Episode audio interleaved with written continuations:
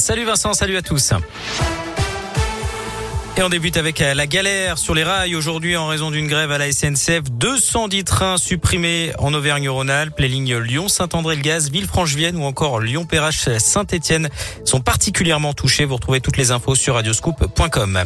À la une de l'actualité, la colère du secteur périscolaire. Préavis de grève nationale pour les journées de demain et de mercredi. Des perturbations sont à prévoir donc dès demain dans les écoles, notamment dans les cantines. Elles resteront fermées dans 55 établissements scolaires lyonnais. Euh, l'accueil périscolaire sera également impacté le matin et le soir. Les parents sont donc invités à prendre leur disposition. Vous retrouvez là aussi le détail des écoles concernées sur radioscoop.com.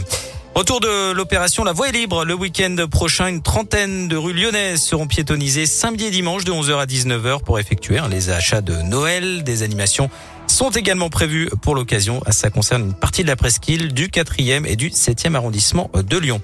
Le festival Nuit Sonore se dévoile. Plusieurs artistes iconiques de la scène électro sont annoncés. DJ Hervé, Lena Off ou encore la lyonnaise Lala Ace. Ça se passera du 25 au 29 mai 2022 à la Sucrière et au Sucre.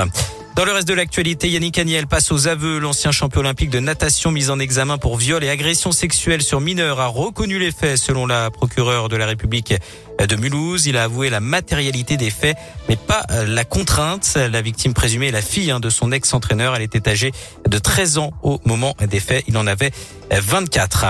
L'épidémie de Covid, la fin du brassage dans les cantines est entrée en vigueur aujourd'hui. À l'étranger, un premier décès du haut variant Omicron a été enregistré au Royaume-Uni, annonce aujourd'hui du Premier ministre Boris Johnson.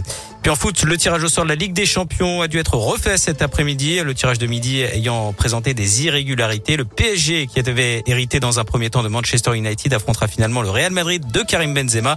Pas de changement en revanche pour Lille, qui défiera Chelsea, champion d'Europe en titre. Merci.